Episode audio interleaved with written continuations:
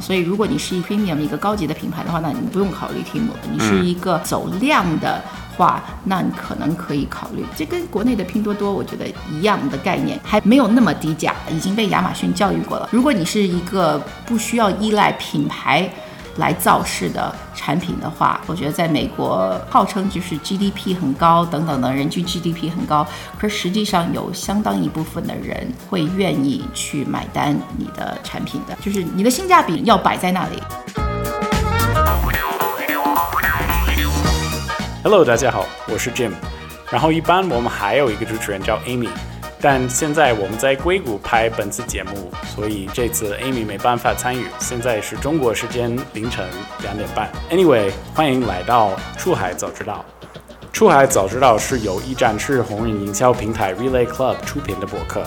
我们希望通过对话来自品牌 KOL 营销的朋友们，以优质的内容为听众提供不一样的营销视角，洞察海外市场商业机遇。我们这一期节目。有幸邀请到了 TechBuzz China 的创始人马瑞。瑞不仅是英文博客 TechBuzz China 的主播，博客内容主要覆盖科技、中概股的内容，同时他还是一名出色的硅谷投资人。欢迎瑞，先跟我们的听众打个招呼吧。Hello，大家好，我是马瑞。大家可能先知道您是一个投资人，那。是不是现在还记得你第一个投资的公司？然后能不能把这个故事介绍给我们的听众？第一笔天使投资吧，因为当时我是在一个全球化的加速器做他们大中华区的投资合伙人。我之前一直是做投行。然后还做了一一几年的这个私募基金，加入这个加速器开始做早期投资的时候呢，我实际上就是在就是高科技和互联网圈子已经混了挺多年，但是早期投资还是第一次。我第一个公司在中国一个大的互联网平台上的一个服务吧，然后呃当时的这个商业模式，他们想做的是 SaaS，嗯，就是在二零一三年年初，所以。大家可想而知，这是非常早期的一个 SaaS 的尝试。嗯啊，然后我为什么投呢？是因为是熟人给我介绍的。嗯啊，然后呢，这个团队已经拿到了一些天使投资，包括了硅谷一些非常有名的天使投资人。那我一看，我就觉得哇，OK，第一个项目，反正。我也当时没有那么多资源嘛，然后呃，既然有熟人介绍，又有这么多靠谱的人给他背书，我们就投进去。呃，当时也就是我忘了五万还是十万美元，反正很少。嗯。啊，因为我们基金很小啊，然后一般做的是加速器投资，然后这个种子投资，呃的案例不多，所以我们就就是没想太多就投进去了。嗯。啊，结果后来我回想，觉得这个公司实际上。不应该投。第一，为什么呢？就是说，嗯，虽然有很好的投资人在他的 cap table 上，right，已经投进去了，可是我并没有跟那些投资人直接的去接触，嗯，我并不知道他们为什么去投的，嗯，呃，我猜测有可能是因为跟这些跟这个创始人，这个创始人很有个人魅力，嗯，可能就是。单单纯的想要支持他吧，嗯，呃，因为我最后到最后商也不知道这些人有没有到底有投了多少钱，当然是确认肯定是投进去了，就是这个他们没有忽悠我，但是我不是很清楚这些投资人为什么投资他，嗯，所以不要就是盲目的跟风，对吧？不要是说看到有有名的天使投了公司，然后你你就说啊，我也这这个应该很棒，然后我也要参与，呃，要么就有可能做成这个现在大家这个应该知道 FTX，对，您刚说。这个点我也想提出那个 FTX 的故事，这个下场对吧？啊，要自己做自己的滴滴，OK。然后呢，第二就是说它太早了。当时这个我也跟大家解释了嘛，二零一三年 SaaS 模式在中国确实是太早了。我可能当时还是对中国的公司的付费行为不是很清楚，所以我可能看了一些硅谷的 SaaS 行业，当时呃 SaaS 还是挺火的嘛，当然没有现在。这么庞大，但可是当时已经有一些苗头了。可是，在国内呢，我没有真正的去花一些时间去做一些这个客户的滴滴。他们是卖给一些，也不是最大的，可是就是中型企业吧。可想而知，就是一三年实际上卖不出什么价钱的。到现在为止，二零二一年我刚刚看到一个，应该是 Bessemer 一个硅谷的基金，他们做的一个中国的调研。嗯，啊，到现在为止，中国超过一亿人民币年收入的 SaaS 公司，好像也只有四十二个。嗯。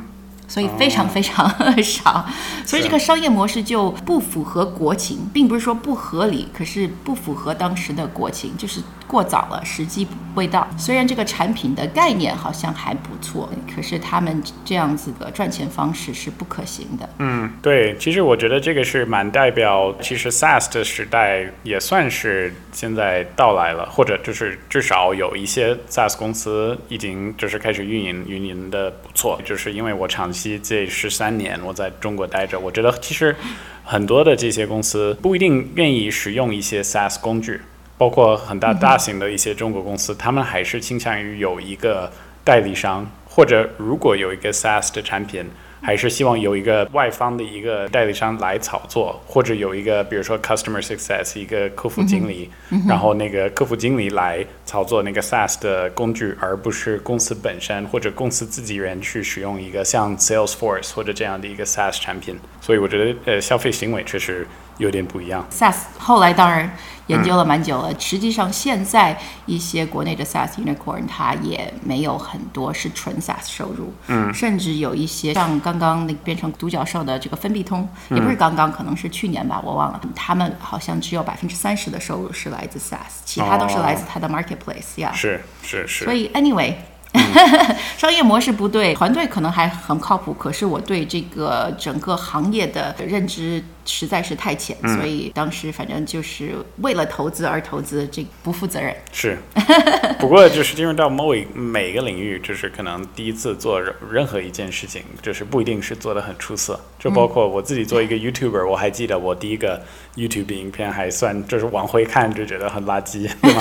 所以一步一步来吧。我们还有一个问题，刚才。说的就是第一个投资的公司更像是僵尸状态，是吧？那么就是你第一个投资的算是成功的一个公司，可以描述吗？觉得它成功的基因是什么？因为我们今天在讲跨境电商嘛，所以我刚好投资了一个比较早的跨境电商的公司，叫 Shopline。嗯，然后我是他的第一个投资人，当时是三位创始人，香港小朋友，啊，他们还没有名字呢。对，哦，可能还有，可能已经有公司的名字了，不过就是产品还没有这个成型的。然后我把他拉到这个硅谷的加速器，他们就是已经尝试了做了一些电商的小的 APP，可是。都没有什么 traction。后来他说我们要做一个电商平台，开始他应该是那种就是 LBS，就是帮你找这个小店里的那个产品啊那种。当时很多人想做这个，我不知道为什么。嗯在投资他们的时候，我这个时候也没有太多经验，可能也就是第二年吧，我忘了。比较成功的原因呢，主要是创始人他们确实很优秀。我遇见他们的时候，他们已经就是无偿的、无心的 project 上已经花了好像一年的时间了吧，就是三个高学历海。归吧，他们非常热衷创业，他们自己已经砸了很多的时间，虽然不能说是很多金钱，可是砸了很多的时间，嗯，去试错，然后去学习，而且团队是比较完整的一个团队，就是一个人负责 marketing，一个人负责 tech，然后一个人负责其他的。然后呢，我觉得他们实际上就是时机比较好，你要找到对的人、对的产品，可是也是要找这个对的时机，嗯，对，就像这个雷军雷总经常讲嘛，顺势而为，所以他们我觉得做的比较成功。那个现在。好像有一千员工了吧？他们在深圳，因为最近一段时间我生活在深圳。其实我我本来不知道你投资那个 Shopline，就是我有蛮多的一些小伙伴的朋友都是在 Shopline 工作的，他们在跨境电商在深圳的名誉还挺强的。现在，然后他们就是因为年轻嘛，然后因为就是很谦虚嘛，嗯，所以很愿意学习，然后也很愿意把自己的产品不停的这个本地化嘛，嗯啊，因为他们开始做的上是海外。like 市场啊，菲律宾啊，那个马来西亚，他们后来应该发现这个国内的这个市场还是很大的，嗯，然后又又转军做国内。我们刚才讲的是关于一个成功的案例，那有没有一个失败的案例？因为就是我觉得任何人，我们都可以从我们的失败也可以学到一些知识。一个比较早投了以后，然后没多久就垮掉了的一个。创投企业，主要是因为那几个创始人非常年轻然后，之前没有合作过，嗯，可能比较容易就拿到了钱，然后实际上他们没有磨合的很好，嗯，最后因为创始人之间的这个摩擦没有及时。去处理一些就是管理上的问题。他们当时做的是一个跟交通有关的吧。当然，现在回头看，觉得这个模式上是很辛苦的，可能也不适合这个团队。不过有可能他们当时也可以，you know，I don't know，卖给 Uber or something like that。啊，but Anyway，他们这个没有做成，我觉得主要是因为创始团队磨合的没有很好。就是你作为一个天使投资人，如果对这个团队没有做很多滴滴的话，你实际上是看不出来的。嗯，因为他们肯定是给你一个统一的、很和谐的面孔，对不对？是 呀。那未来你怎么防止？假如说创始人之间有会碰到这种不愉快的情况，怎么预测或者怎么防止？因为这个会比较难吗？就是怎么样在滴滴过程当中，就是猜测他们会有这样的问题。我觉得实际上很难。我可以分享一下，我之前在那个基金，因为投了很多很多创业公司嘛，我离开的时候就已经投了五百多个创业公司。哇！哦那我记得有一个数据，就是我们看了一下投资的初创公司，他们可能有这个百分之二三十都有一些嗯 management issue。就是我之前在那个基金，我们投了很多公司嘛，我离开的时候就已经投了五百多个，就发现就是。很多创始团队都会有这个合作上的一些摩擦吧，不一定是完全分家，可能有百分之二三十都是有一些比较严重的问题。我觉得完全避免肯定不可能，可是你可以避免的就是说，第一要 make sure 他们是互补型的，嗯，没有太多的 overlap，right？大家不是去抢着做一件事情，嗯嗯。第二呢，就是说，如果他们之前有一些合作的经验，即使是比方说他们只是在周末去做 volunteering。right，像像之前讲的那个 Shopline，他们应该是一个 startup weekend，大家这个碰到一起的，可是他们去合作了一些 projects 吧，然后才去全职的去做这个事情。当然，如果是工作是同事的话，你要去问，可以是同事关系，可是你们真正的有在 project 上就是 collaborate 吗？合作过吗？因为如果只是单单的在一同一间办公室，可是没有。真正的合作的话，我觉得那也不是一个很好的信号呀。不是说一定合不来了，只是说这个信号不是很高质量的。是因为就是 Relay Club 也是一个早期的，就是初创企业。然后我也发现，经常我们遇到投资基金，他们也会百分之八十会问我们这个问题，就是创始人是怎么互相认识彼此，然后之前过往的合作经验怎么怎么样，然后好像。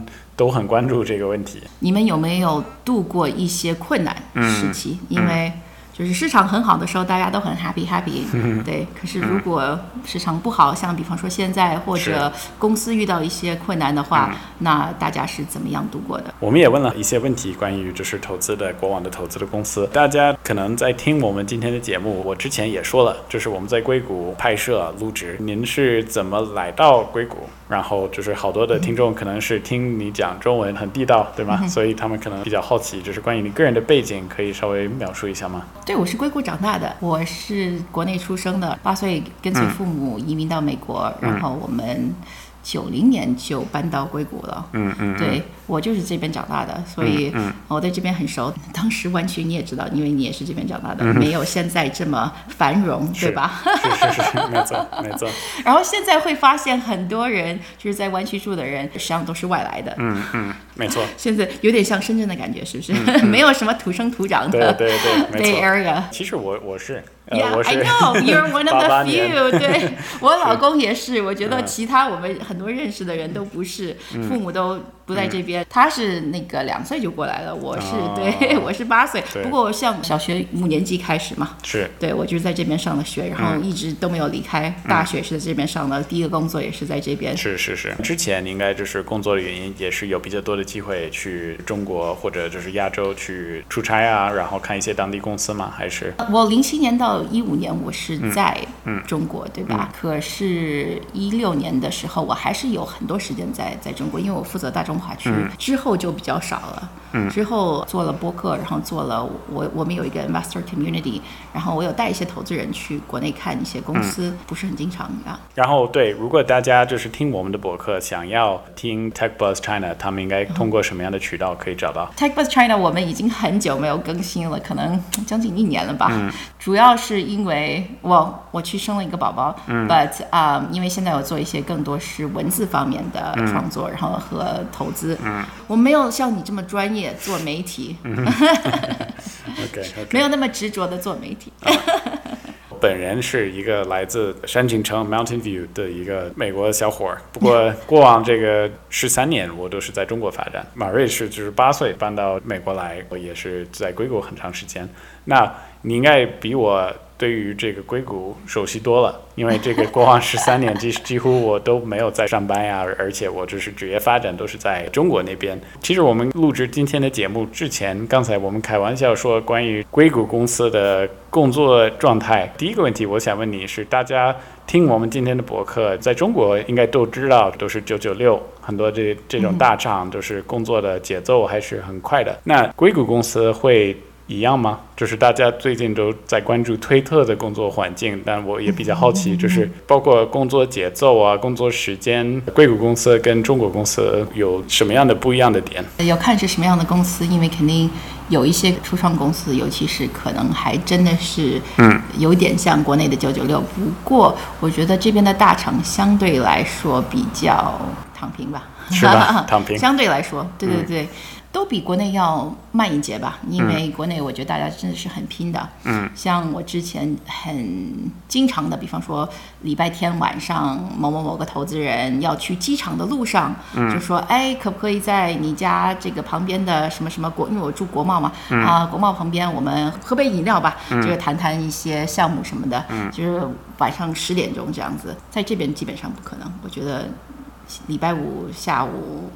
四五点钟以后应该就没人了。大家下班了，对对对对对，周末的话，大家也主要是陪陪家人，嗯，比较少这种工作上的社交。当然肯定有一些了，有一些大型的会议什么迫不得已放在周末。不过绝大部分的时间，尤其是成家的投资人或者成家了的这个创始人，大家都会比较尊重，嗯，陪家人的时间。反正有很多原因在里边吧。比较大的一个原因是因为这边没有那么容易找到保姆啊、阿姨的。是是是，没错 没错。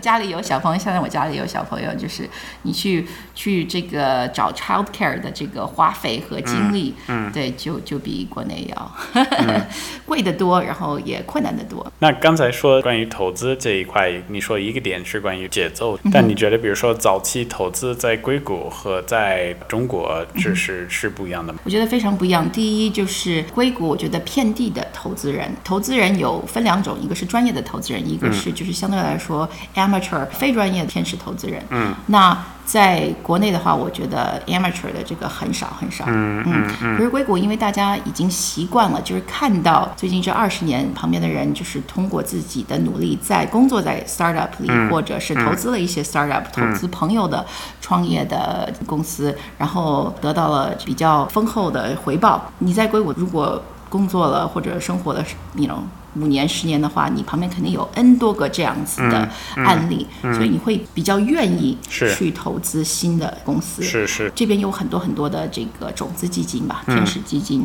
国内就相对来说比较少。国国内的投资环境吧，我觉得大家还是没有那么多人对 startups 真正有那么了解，或者愿意担这个风险。对，我觉得其实作为一个 founder，包括我自己也去找了一些这样的 VC 啊什么的。然后虽然他们目前很多的这些大的基金说，他们有开始针对一些 startups 出了一些新的系统和新的一些规划，不过。我觉得对 startups 的定义是不一样的，就是有的这些 VC 他们的所谓的 startup 可能已经是一个存在的公司，然后有一定的部分的客户运营一段时间，就是门槛还算是比较高的。有的 startup 在硅谷，据我所知，可能还是一个 idea 或者只是一个 BP 而已。目前在中国，特别是在现在的环境情况之下，你只有一个 BP，然后你想要融资，几乎没办法做，对，很难的。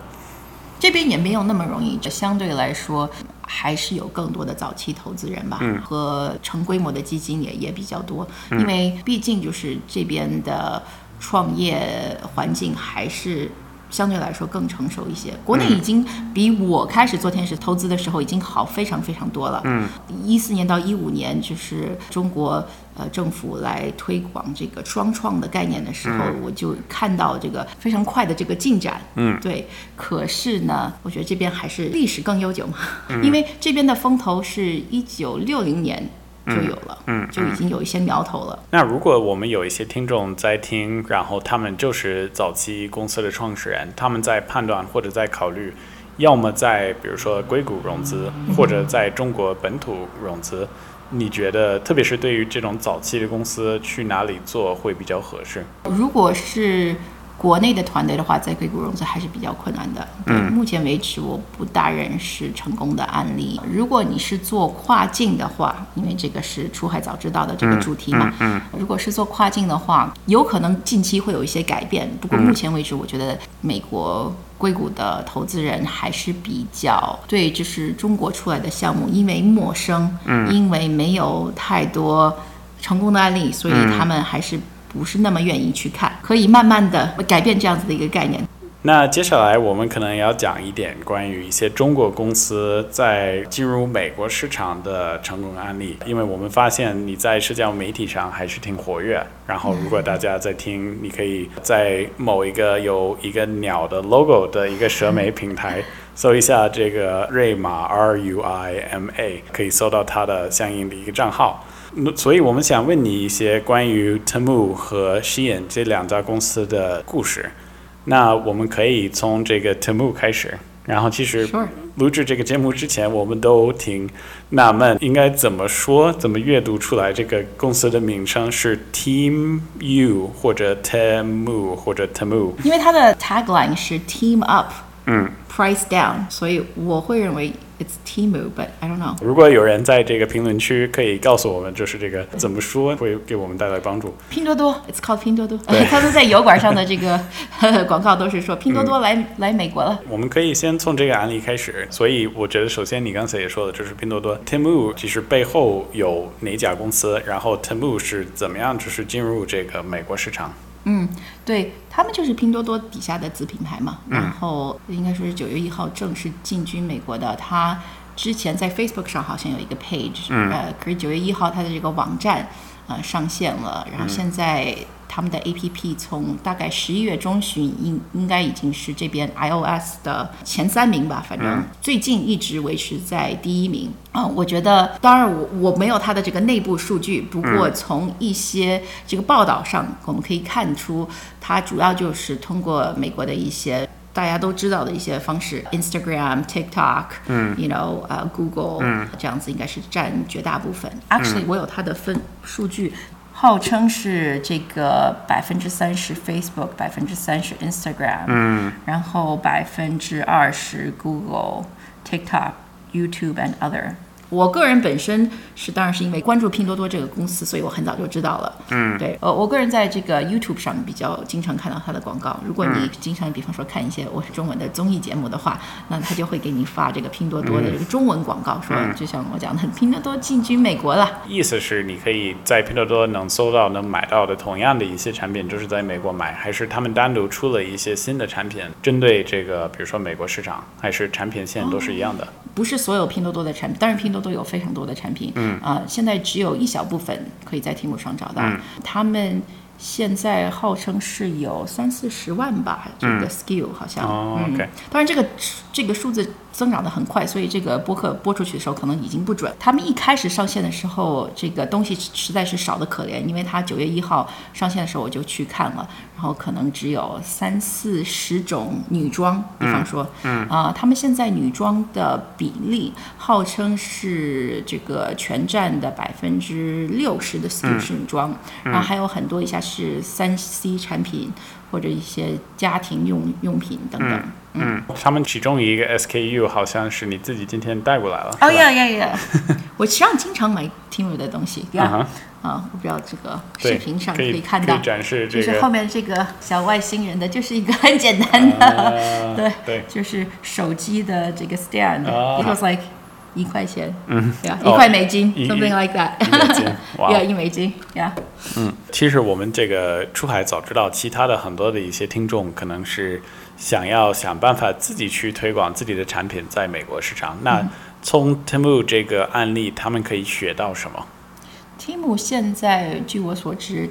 你如果要跟他合作的话，定价应该是平台来定的，嗯，然后他会给你很大的压力让你降价。那当然，因为他现在是在获取客户的这个过程当中，嗯，所以他希望以非常低的价钱去吸引这个很多的流量，嗯，然后慢慢的把这个沉淀成为一种习惯性在 Team 上的这个呃 shopping。如果跟 Team 合作的话，我觉得所有的品牌客户。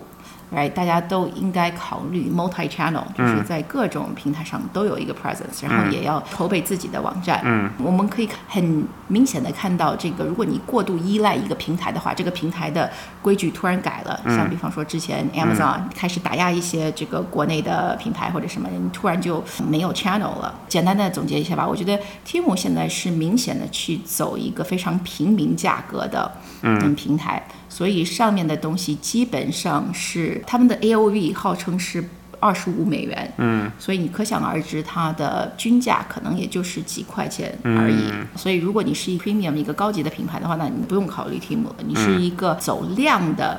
话，那你可能可以考虑，这跟国内的拼多多我觉得一样的概念，还没有那么低价。随着这个问题，也想问，就是在中国的消费者的行为，跟你认识这些美国的消费者的行为有什么不一样吗？就是他们习惯就是像中国的网民使用一个像拼多多的服务吗？还是他们的消费行为是不是不一样？我觉得肯定有一些不一样，可是全世界的消费者有相当。一个很大的群体，大家都是喜欢低价的，没有人觉得哦，你 know 性价比。我我不喜欢性价比高的产品，对吧？所以我觉得亚马逊在最近几年实际上已经教育了很多美国消费者，嗯，就是不用看品牌，看这个产品的功能，看它的价格，对不对？然后不用说是什么什么东西都得买品牌货，可以就买 white label。个现在美国人民，我觉得大家都已经习惯性这样子的购物了，所以。Tim 现在进来，实际上相对来说，市场已经被亚马逊教育过了。如果你是一个呃不需要依赖品牌来造势的产品的话，我觉得在美国号称就是 GDP 很高等等的人均 GDP 很高，可是实际上有相当一部分的人会愿意去买单你的产品的，就是你的性价比要摆在那里呀。是我自己就是作为一个就是长期在中国生活的人，我发现。回到美国的整体的电商的体验还不如中国，在好多方面，就是速度方面、物流方面，然后得到产品速度方面，包括在亚马逊上面，就是你下单购买一个产品，就是要等好几天你才可以收到，所以就觉得。很不一样这个点，亚马逊已经很好了，是吧？我是忠实的亚马逊粉丝，我觉得百分之九十五以上的产品我都是可以四十八小时之内收到。嗯，可是对其他的电商来讲的话，一般来说你没有办法有这个体验，因为物流确实在美国，大家已经习惯性可以接受一周这样子的 turnaround。嗯，呀，像现在 Temu 和 Shein，实际上它基本上是七到九天就可以到。嗯，从国内的这个仓库运到美国家里，对吧？实际上你对比，像我最近就在 Nordstrom.com 上买了一个给我宝宝的这个 high chair 小朋友吃饭的椅子，那也是花了十八天时间。是，那有人说就是 Temu 是想要扶植或者靠背这个吸引的商业模式，你觉得？他们有自己的就是成功的基因，自己的一些玩法，还是他们纯粹只是在模仿实验？我觉得他们的可比性有限吧。第一，你看它的 skill 就很不一样，因为拼多多它本身就不是一个只卖服饰的平台，对吧？它的 supplier relationship，它的在国内的供应链也不是说只是做服饰的。Shein 是这种 end to end 小单快返这个供应链，然后它百分之七八十以上的 Q 都是服装。它的价值是来自把这个供应链管理的很好，从材料到这个制造，整个这个物流什么，它也它也会去管，对不对？虽然是用利用第三方，可是它也是来 manage。Timu 的话不一样，Timu 就是说你产品它是去招商模式，跟国内的拼多多一样，去招商，你符合我的呃上架的这个条件，呃，你符合我的这个一些售后的什么需求啊什么的，或者质量上的一一些要求，那你就可以在我这边来卖，我帮你定价，我们来协商一个价格，然后你只要按照我的这个规定来做的话，那我就给你卖。呃，，Shein 是不一样的，，Shein 就是差不多一半的服装是他自己 designer 设计的，然后呢，一半是他找第三方的一些 ODM 嗯。的产品给他，他们通过协商他去选的，他去挑选的，去买的。试验主要的赚钱方式就是控制这个供应链，而 Team 主要是来把这个国内的这个供应商做的越大越好，它是做一个 managed marketplace，、然后实验还是一个 first party platform，自己进货，然后自己去卖。Team 更是一个双面市场，当然它的规矩比较多，不是像 eBay 你你挂一个产品你就可以开始卖了，它控制的比较严。因为你也算是 Timu 在美国的一个消费者，我已经买了，四五次了吧，六是吧？可能有六次了，这样。那你对他们未来的就是发展成功和可能性你怎么判断？你觉得未来他们会怎么样？如果他们能把复购率做成，如果像我这样子的，就是在两个半月之内就已经购买了五六次的客户的话，如果所有人都像我这样子的话，那我觉得他们还是可以活下去的。因为现在他们有很多补贴嘛，补贴我觉得还好，主要是这个物流上的它的补贴，因为它是现在是 free shipping，嗯，基本上差不多每天都可以拿到 free shipping。哦它没有太多的限制，它还是在这个获取流量的作为主要的目的。Timu 它优势是它的物流没有那么慢，like I said，、它虽然不能跟亚马逊比。可是它可以跟美国很很多其他的电商来拼一拼，然后呢，可是它的价格会比亚马逊低，嗯，因为它的模式是像亚马逊，如果你要参加它的 Prime，right，你要把比方说六个月的货从中国运到这边，然后你还要付钱，你要付他的仓库费，right，然后你还要打广告等等等等，反正有很多费用在里面。你觉得在华人的圈子，Timu 在美国可能是比较有名，就是刚才也形容，比如也。还好，我觉得。你觉得就是除了华人的圈子之外，其他的一些，比如说本土的美国人也会知道 Timu 的存在吗？因为就是举个例子，就是我哥哥他在美国，他在 Facebook 上班，那么我也跟他提过，就是这个名字，他好像一点都不熟。但我比较好奇，就是他们在美国的这个人群，或者他触达的人群是有哪些人？第三方平台上看到的一些数据，就是 Timu 号称是差不多一半男生，稍微多一点，嗯，然后百分之四十四的女生，嗯，一半以上的用户是三十四岁以上。OK，比方说我，对，可能很多 housewife，我猜我猜，或者或者一些小的三 C 上商品，可能是一些男生在买，因为它的产品不是那么时尚的，嗯，它的产品不像实验一样是偏这个就是 fast fashion 嘛，它的产品可能是一些更实用的，是一些 design 可能比较好玩的一一小东小产品，是。Like I said，它的 skill 现在正在快速的增长，所以我猜测它以后会把你在亚马逊上看到的很多的小商品，你都可以在 Temu 上找到。嗯，如果他们一直做下去的话，那我觉得他现在已经讲了，说我我们至少在未来一年，我觉得你可以假设这个平台不不会被撤掉。嘿呀呀，我觉得他们肯定是准备投资至少一两年的。它到底渗透度在美国的，比方说 mainstream 主流的口上，我觉得现在看不出来，还是太早了。可是我旁边的华人，实际上很多人都也。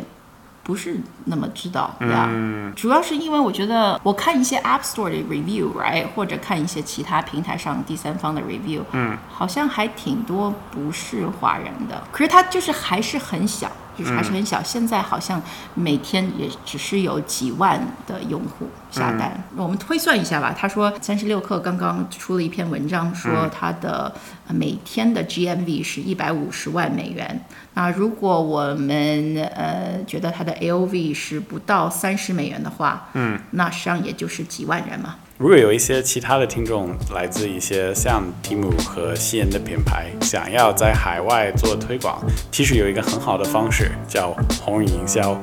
我们有这么一个平台叫 Relay Club，是一个一站式的红人营销平台，主力品牌出海，帮助亚洲品牌接触国际社交媒体网络红人。如果你对海外网红营销感兴趣的话，可以联系我们，参与免费使用。其实每一个投资人会有他自己的风格和自己的哲学。然后他在筛选要投资公司会有自己的一些判断的一些标准，所以我们第一个问题是想问一下瑞，你怎么样去判断要投资哪一些公司？现在我实际上对很多出海的项目是比较有兴趣的。第一是因为我觉得。国内的有一些像品牌做的不错，像我本身今天穿的就是一个诗燕的毛衣，对诗燕的忠实用户，我觉得诗燕做的很不错，客户体验做的很好。我觉得我对国内的一些品牌有兴趣，因为我可以看到像国内的这个产品设计啊和这个营销啊，反正做的越来越专业了，也有很多产品有自己的 IP 了，有有一些非常独特的地方了，不是盲目的去 copy 海外的产品了。嗯，所以我觉得非常有意思。国内的品牌有很多，以后可能。可以做成国际的大牌子。第二呢，是我觉得国内的高技能的员工还是有很多，包括一些制造方面的，可是还有更多的是这个软件的研发也有很多。这个很优秀的人才了，依靠这两个大的优势吧，以及供应链还有这个工程师这个红利，我现在是比较看好一些出海的项目。所以就是目前是投资更多总部在美国的公司，或者可能是一些总部在中国，不过在做出海或者跨境电商类的一些项目的公司，还是都会。我觉得我现在没有什么 restriction，我现在不大限制自己。像我我刚刚投了一个中东的公司，它实际上是呃主要现在主要是。做中东市场以后可能是扩展到全球，不过它是一个 you know data AI 公司，所以也也并不是说要一定跟中国有关。可是如果是看一些中国有关的公司的话，我觉得它的 headquarters，我希望它无论 headquarters 放在哪里，嗯，它的总部放在哪里，它的视野一定要是国际化的，要是全球的，对，因为第一主要就是因为我个人本身就是。有一些国际化的基因，对不对？所以我带来的一些帮助和资源，嗯，比方说就是在美国，或者是通过一些其他渠道，在在全球各地方。所以如果他单单只是做国内市场的话，我觉得我带来的价值有限。嗯，有有很多比我更优秀很多很多倍的投资人可以帮助这个项目。嗯。然后这些所谓的就是线索，是想要被投资的公司会主动的过来 pitch 你，还是你会自己就是通过自己的就是认识的人知道一些项目的存在，然后你会主动的去找他们说，哎，我对你项目感兴趣，我想要投资。如果是跟国内有关的项目的话，我是有一些比较熟的基金，嗯，对，我们会合作，嗯嗯，这个比较常见，对他们已经投的或者现在就在聊的项目，他可能就会说。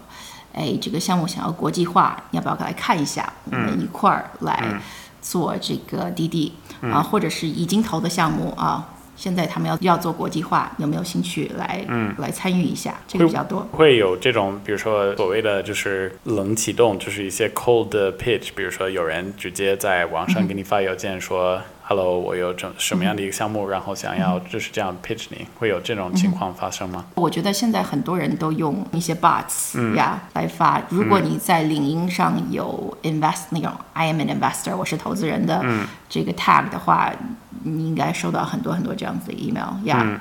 啊，不过我不大会看呀。是吧？这个很少嘛，因为第一，我个人的资金有限，对吧？然后我是现在是通过一个 syndicate 的方式，我会拉一些其他认识的投资人来一块投，除非是我很熟的创始人或者投资项目的话，我觉得很难。频率本身就没有那么高，然后第二就是说，我觉得你会发现很多投资人差不多都是有这样子的一个他们习惯的一些渠道推荐啊，或者怎么样来找项目，然后可能有一小部分是来自这个完全 cold call，这种 cold email 进来的，就像你讲的这种冷启动的话，嗯，一般来说是他可能已经在这个细分领域已经在找这样子的项目了，然后你刚好碰巧，嗯，reach out 那。可能就是说，OK，我很有兴趣聊一下。我觉得很多投资人应该都会收到 N 多个 Web Three 的项目吧。我觉得我一 一律都不看，直接直接删掉。对，因为我问这个问题，是因为很多的我们节目的听众是这些早期公司的老板，或者自己也是创始人嘛。然后他们可能是看过一些这样的关于知识融资的书，然后他们可能是觉得，哎，就是我发的越多的邮件，就是我的成功的概率可能越来越高，是吧？但我觉得你刚才分享的是不一定是这样，对吗？就是如果真的要触达一个投资机构啊，或者一个投资人，可能最好的方式就是 warm introduction，对吧？就是有一个共同的朋友或者这种。介绍会比一个所谓的冷启动还要好很多，是不是？我觉得电商还好，就是电商的话，因为电商有很多数据嘛，嗯，你可能还可以，因为你的品牌在哪里，你的你的数据在哪里，嗯，你你还可以引起一些注意力吧，嗯，对。可是如果是一个没有那么清晰的数据的项目的话，那我觉得比较难，嗯。如果是电商的话，你可能就可以说啊，我你 know 日销量这多少多少，然后我有 you know 我已经赚钱了，OK，这个我觉得你一说哦，我的这个比方说环比增长多少多少倍，嗯啊，那可能很快就有一些投资人有兴趣。不过那个时候你真的涨得那么快的话，高概率已经有投资人盯上你，愿意，嗯，就是主动的给你去接触接触了。啊，对对对，OK。那有没有一些从此就是不会投资或者不想要投资的领域？对啊，我觉得看不懂的项目，对，嗯嗯，啊，看不懂的项目，像那个什么 biotech 什么的，对不对？OK。生物科学，嗯。不懂，昨天就有一个朋友在问我，让我看他被 page 的一个 PPT，我觉得 我看了半天就是一头雾水，所以我说对不起，没有办法帮助你。嗯，然后在精调的过程当中，有没有一些所谓的，你一看到某一个现象，就让你意识到，哎，这个是一个很不好的一个特别警惕的一些事情。如果在跟这个创始人接触的时候，你发现他有任何比较严重的夸大吧，嗯，我觉得这是一个 red flag，就是说这个人不是很诚实。有些时候是真正的他可能是，you know，it's like an honest mistake，他自己可能数字记错了或者什么。可如果他是有意的去一个误导你的话，那这个是个很大的问题。嗯嗯，就像 you know going back to SBF，还有就是另外一个 red flag，就是说，呃，yeah，我觉得 SBF like something like that，就是 corporate governance，right？当然，我是小投资人，我是我是一般是跟投，所以你不用给我一个董事会席啊。可是如果你是给你领头的投资人，你你不让他去监督的话，那我觉得这是很有问题的呀。董事会如果做得好的话，是帮助这个公司的，right，帮你去管理的，嗯啊，而且是就是给你一些有经验的人，让你去在公司比较重要的拐点的时候，不要做出错误的决定。如果你执意把就是公司运营的。非常的不透明的话，那我觉得这是一个很大的问题。是呀，是。如果就是一开始看一个项目，从第一次遇到它到最终决定要不要投资，这整体的过程有多长？然后会会需要哪些步骤？我们的 syndicate 大概可能要从一开始看项目到 wiring，就是把钱打过去，可能要两个月的时间吧。嗯。最近几个月啊，我还没有做 deal，因为因为在看宝宝嘛，所以可能还会更慢一点，因为现在的大环境不是很好。嗯。But 啊，如果说滴滴的话，就是我个人觉得 OK，这个项目我们一块投的话，实际上也可以很快，就是看啊是不是，比方说我之前讲的有一些。呃，习惯性的合作伙伴，如果我们是彼此的信任度很高的话，那可能他一讲说，啊，我觉得哦，make sense，然后大家就就开始投了呀。嗯，那还有一个就是，如果选择投资其中一家公司，然后你会对公司有什么样的期望吗？然后会不会做自己的一些投后的类似于管理，或者会不会希望从投资好的公司得到什么样的信息？对我现在个人也在纠结这个问题，因为毕竟我的。你 know 精力有限，如果是一个我觉得我可以去帮助的公司，比方说我现在正在考虑一个我想投的公司，我说，呃，是不是可以帮助他们在美国落地？比方说几个月的时间，全职的去帮他们来做这件事情，然后再再投，因为我比较看好他们在美国的这个机会。其他的公司很大一部分我可能没有办法带来那么多帮助，那我可能只是他们来找我的话，比方说想接触这个投资人，或者你可不可以帮我找？这方面的客户，我们去做一些 interview，这个我可能会去帮他们。不过这个相对来说时间付出很少。一般的这些投资的公司会给投资人，比如说按季度或者按月的报告和信息的 update 吗？我觉得你应该每一个季度有一个嗯 regular 的 update。嗯，but 如果是特别早期的公司，然后你的增长很快的话，我会觉得每个月比较合适。也看了，因为不是所有的产品是那样子的爆发性的增长，right？嗯，可能每个月没有什么 update。如果你已经融到一些钱，然后你有投资人的话，我会建议至少每一个季度给他们一个 update，因为这样子以后你想继续去融钱的话，不会很尴尬嘛？人家会觉得我给你放了钱了，然后你每年才来找我一次，或者缺钱的时候才来找我，对吧？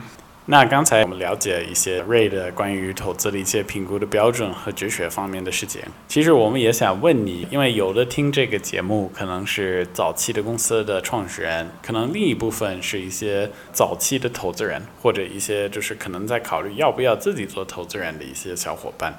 那如果你能够回到就是你职业发展的最开始的时间，跟比如说十年前的马瑞说话，你会给他什么样的建议？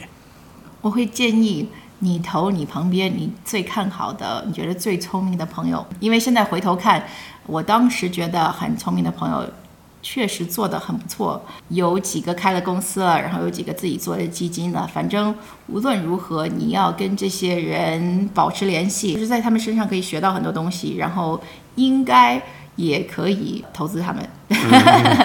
现在我就很后悔，我就觉得太晚了，因为我有一些朋友已经做得很大了，他们已经几十亿美元的基金了，不差我这个几万、十几万的，嗯，啊，小投资。那你觉得过往的自己你会听进去吗？然后他会就是跟着你说的来做这个事情吗？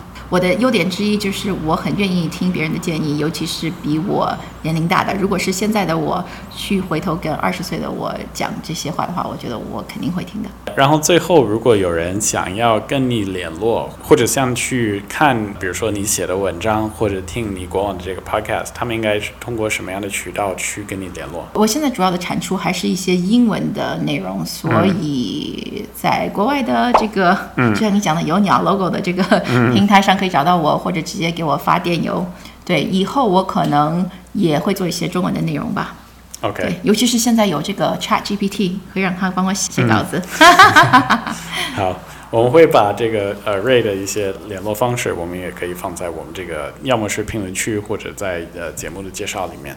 那我们跟你说告别之前，我们其实准备了一个小 quiz。Sure，我们会邀请每一位参与我们节目的嘉宾，然后我们会准备一些好玩的问题，比较好玩，就是不要有压力哈。OK，好，然后 这些问题都是选择性的，我们每个问题我们会给三个选择，然后从这些选择里可以筛选正确的答案。嗯哼，我们第一个问题是关于投资相关的，然后是关于 C 轮。投资人的朋友都知道，就是有种子轮啊、A 轮啊、B 轮啊、C 轮。那我们现在的这个问题是关于 C 轮。C 轮融资的平均金额一般是多少？第一个选项是五千万美元，第二个是四千七百万美元，第三个是八千七百万美元。八千七百万。确定？OK，呀，确定，来了吗？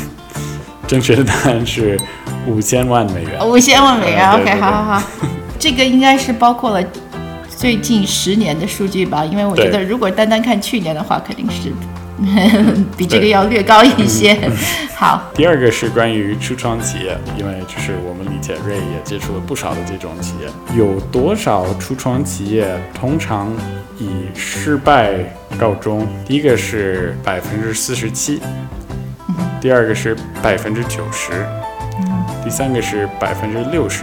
这这个是指包括高科技的呢，还是有其他的？就是，所有高的高科技，高科技的，嗯，初创企业的这个失败率，嗯。我反正我们一般讲的是百分之九十。好，这是正确的答案。对 或者甚至比这更高吧，anyway，是。啊，因为失败就是其实有蛮多的这种形容法，不过对，就是差不多。失败的定义对也可以很多种，比方说你公司把这个 IP 给卖了，可是只卖了三四万美元，嗯对，有些人可能也会觉得这个不是失败，不过我我作为投资人，你的你的是血本无归，so、嗯应该应该算是失败。是，但是谁的失败。对对对，我们最后第三个问题：有多少初创公司会发展成像 Uber、Airbnb、Slack、Stripe 这种规模的独角兽创业型公司？第一个选项百分之五，第二个选项百分之一，第三个选项百分之十一。百分之一，正确的答案。都是百分之十一，太高了。嗯嗯 那大家就是把所有的钱都都去做投资好了。是是是，好，百分之一听起来都太高了，因为你讲的这个不只是独角兽了，他们都是超级独角兽。嗯，那我们可以就是看得很清楚，就是瑞的答案比日常我们遇到的这些嘉宾还是正确率高很多。是吗？谢谢谢谢谢谢。节目的最后，让我们再一次感谢今天的嘉宾 Tech Buzz China 的 Ray，。对我们今日的嘉宾感兴趣，或者对我们的 Relay Club 感兴趣，可以添加我们的小助手 Clubby 的微信，微信号是 R E L A Y 下划线 Club，进入微信群与我们互动，期待与您下次再会。谢谢瑞，谢谢大家，谢谢 Jim，拜拜拜。